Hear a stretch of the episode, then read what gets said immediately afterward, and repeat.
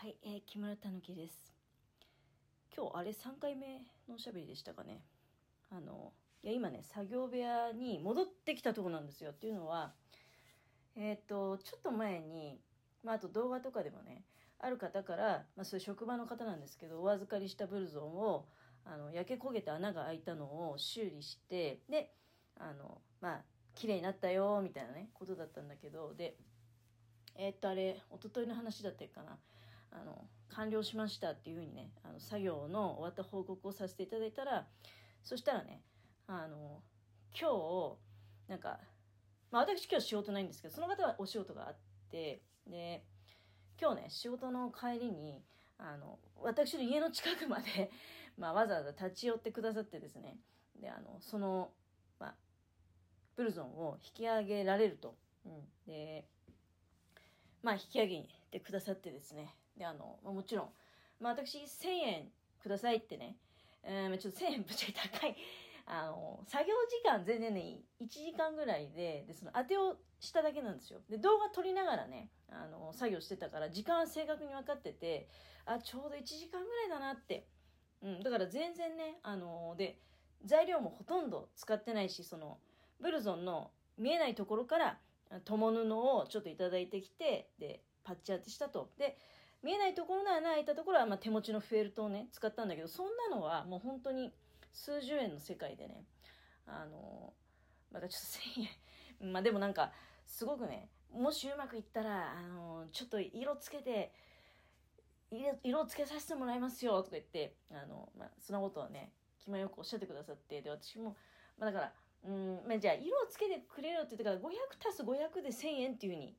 お知らせしたんですね。うん、なんだけどそしたらさっきあ、まあ、その最寄りの、まあ、私のその家の近くのねあのとあるとこで待ち合わせしてで引き渡したんですで現物も見ていただいて「えどこが治ったの？すごいね」なんて言ってねあのおっしゃってくださってでなおかつ商品券をね ちょっと、はい、色をつけてあげるよってどういうことなんかなって、まあ、なんとなくね思ったんだけど、うん、商品券ねくれたの。スーパーで使えるようなあの新潟県の商品券みたいなのあるじゃないですかそういう。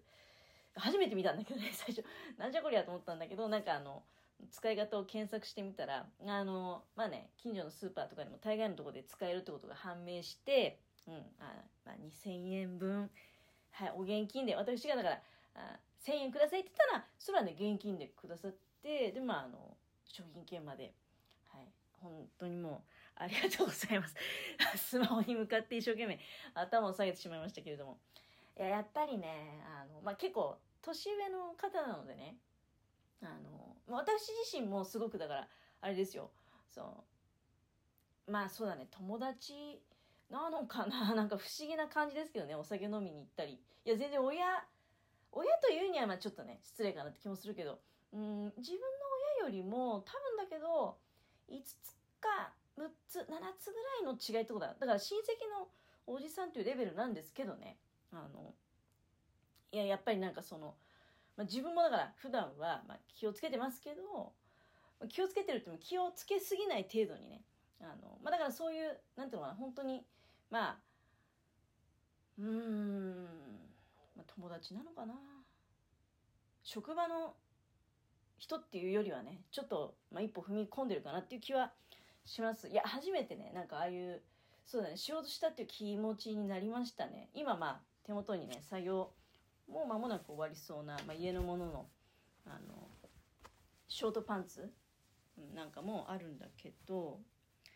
やっぱりメンズって思いのほかなんかすごくサイズにうるさいっていうかあのレディースみたいにねなんかちょっとそのゴムで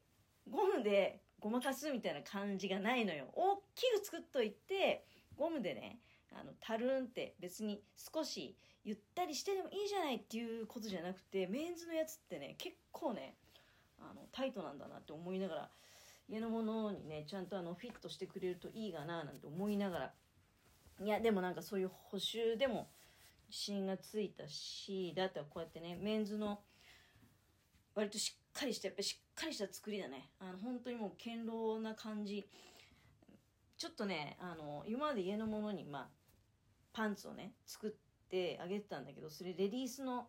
レシピで作ってるとあちょっと座そんなに激しく座られると勢いよくわってねあのしゃがまれるとちょっとケツ破けちゃうんじゃないのみたいなことあったんだけど今作ってるショートパンツ多分間違ってもねあのケツが破れるなんていうそんなことはない。もうほとんどの箇所は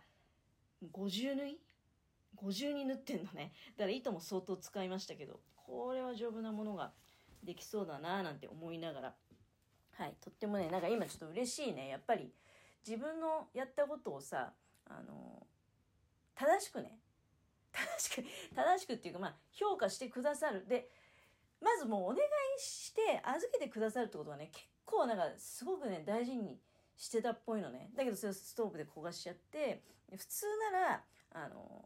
自分でどうにかしようと思うとかあるいはまあプロの人に頼む？とかね。あると思うんですよ。あのまあだから私の場合は自分でどうにかしようと思うって気持ちがあるけどそういう方の場合はもうこれプロに頼むしかないな。でまあプロに頼むほどじゃないかってなったらまあ捨ててしまうとかね、うん、なんだけどあなんかその木村木村さんとまあ縁があってね。飲み会とかも一緒にその仕事外でもねお付き合いするようになってこいつならまあ信用できそうだなみたいに多分思ってくださったんじゃないかなと思うんですよ。その適当なやっつけ仕事でね。あのお金だけもらおうっていうんじゃなくてでさっきも本当に印象的だったのは物渡してお金もらっていいですかみたいになってからお金をくれるっていうことじゃなくてねもう最初にお金をはいこれじゃあありがとうってあのまあ横そうとされたのでいやまずまあ現物見ていただいてご納得いただかないと、まあ、私もお金を頂戴はできませんのでっていうことで見ていただいていやもう全然どこが治ったのかわからないよみたいなね。どこに穴が開いてたんだろうみたいな感じであの、まあ、受け取っていただけたので。いやまあそれはねお世辞じゃないと思いますよ。自分でも全然あ分かんなくなったじゃん。って家のものに見せてもねいやこれ全然あのいい仕事してるよっていうふうにね評価していただいてたので。うんまあ本当にねこれすごくいい今日いい日になったな。なんか自信がつきましたよ。自分の仕事趣味じゃなくてね。いや今のね職場ってすごくありがたいんですけど、まあ、結構年上の方が多いんでね。あのその私がやってることをねなんか妬みとかひがみで捉えないんですよ。である人によってはその私が職場に最近まあアロハシャツ着てまあもちろん着替えますよ。すぐ着替えるんだけど。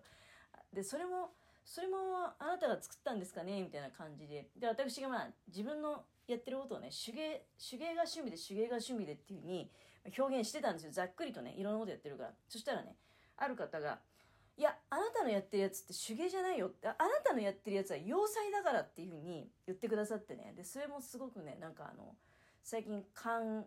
激した出来事だったんですよ。やっぱりあ私ミシンやってる要塞やってるっていう風に言っていいのねって自分の中でちょっと恥ずかしいっていうかねミシンをやってるっていうにはまだまだね、あのちょっと違うんじゃないっていう思いがあったので、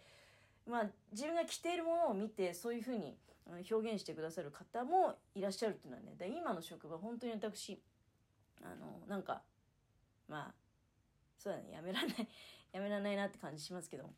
えー、まあ、そんなことはちょっとねあのもう終わり、うん、終わりにしましてお便りをね頂戴してたもんですからお便りを、まあ拝見させていただいて拝見させて、読ませていただきますね。日暮さんからいつもありがとうございます。木村さん、こんにちは。新しいスレッズ。私も気になりましたが、インスタグラムのアカウントを持っていないので、そこで終了しました。今日の配信で木村さんがきちんと住み分けしながらたくさんのことに挑戦されていることを知り、私も面倒くさがらずにトライしてみなければと思ったところです。でも YouTube はちょっとハードル高いかな、難しそうということで、ありがとうございます。確かなんかね、あの、ギフト頂戴したんですよ。ちょっとギフトの内容、すいません、忘れてしまったんですけども。えっ、ー、と、まあ、スレッズはね、多分、一瞬は飛びついて、どうなのかね、その後に、あとはスレッズの機能次第ってとこありますよね。今、ハッシュタグも使えないみたいだし、ただ、あの、絵は、写真はいっぱい投稿できるらしい。10枚とか言ってたかな。まあ、でも、ハッシュタグ使えないし、うん、まあ、ツイッターほどね。で、あとはまだ、まだまだ利用者が少ないんじゃないですかね。結構インフルエンサーとか、それこそ正式な YouTuber の方がね、少しでもそういう PR する場を増やされようということで、あの、まあ、で、もちろんインスタのアカウントも持ってるってことでね、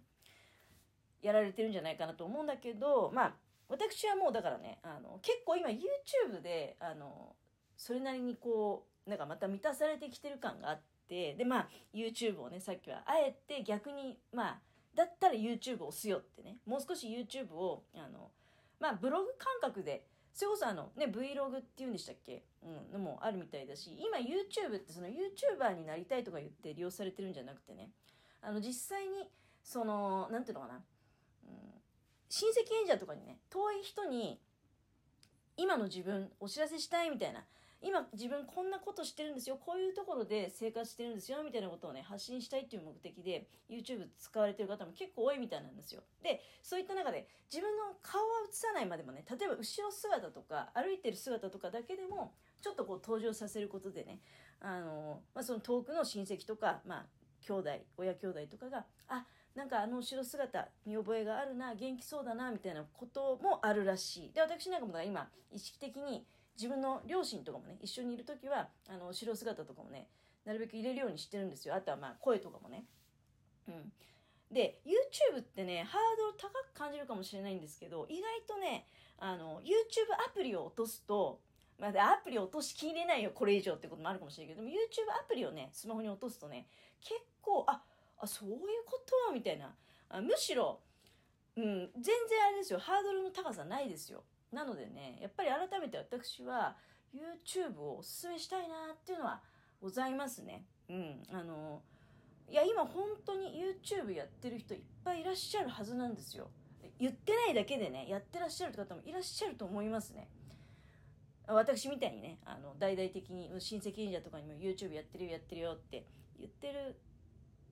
よりはどっちかというと自分の趣味の世界で見せたくないみたいな考え方もあるわけじゃないだからあの内緒でね YouTube やってる人もしかしたら隣の人やってるかもしれないよなんてこともございますよ。